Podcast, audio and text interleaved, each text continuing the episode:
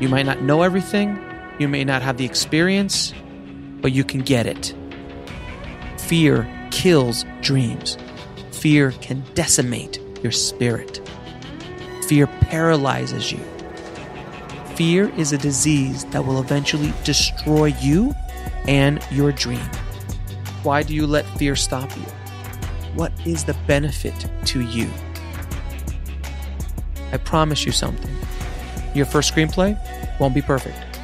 Your first feature film won't be perfect. The first thing you ever do in this business won't be perfect. So get that out of your head. It doesn't have to be perfect. You just have to move. You have to take action. Action is something that fear hates. Whether you make it or not, whether it's successful or not, doesn't matter. Take action. Fail and fail often and learn and learn often and keep moving forward. How long will you let fear hold you back? How long will you allow fear to control your life? I kept adding things to make it harder on myself. Why? Because I felt free for the first time in my creative career.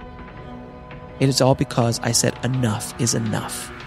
And I looked fear in the eye and said, You will not have any more power over me.